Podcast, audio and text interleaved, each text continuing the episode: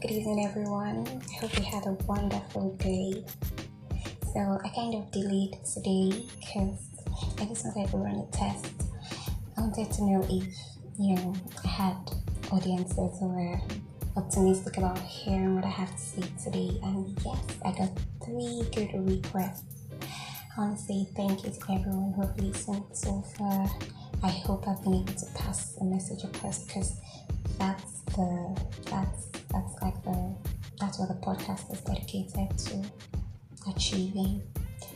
So today I'm going to be talking about worrying. You know, um, most times we tend to worry a about problem, be it work, be it school, be it career path, be it relationships, be it family, financial struggles, spiritual struggles, whatever the problem may be, you dwell on um, the problem instead of the solution.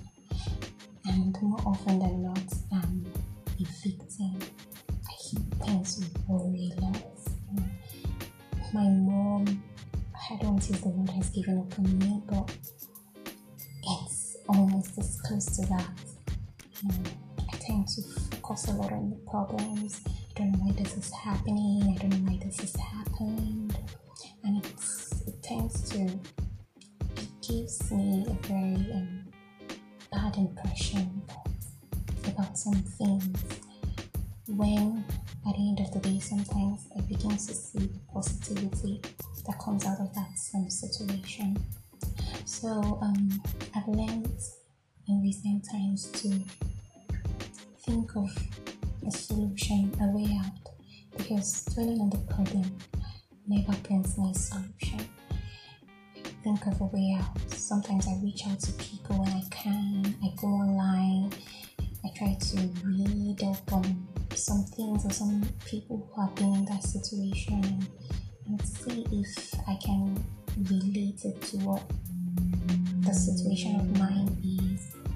And then every day when I wake up, I I speak words of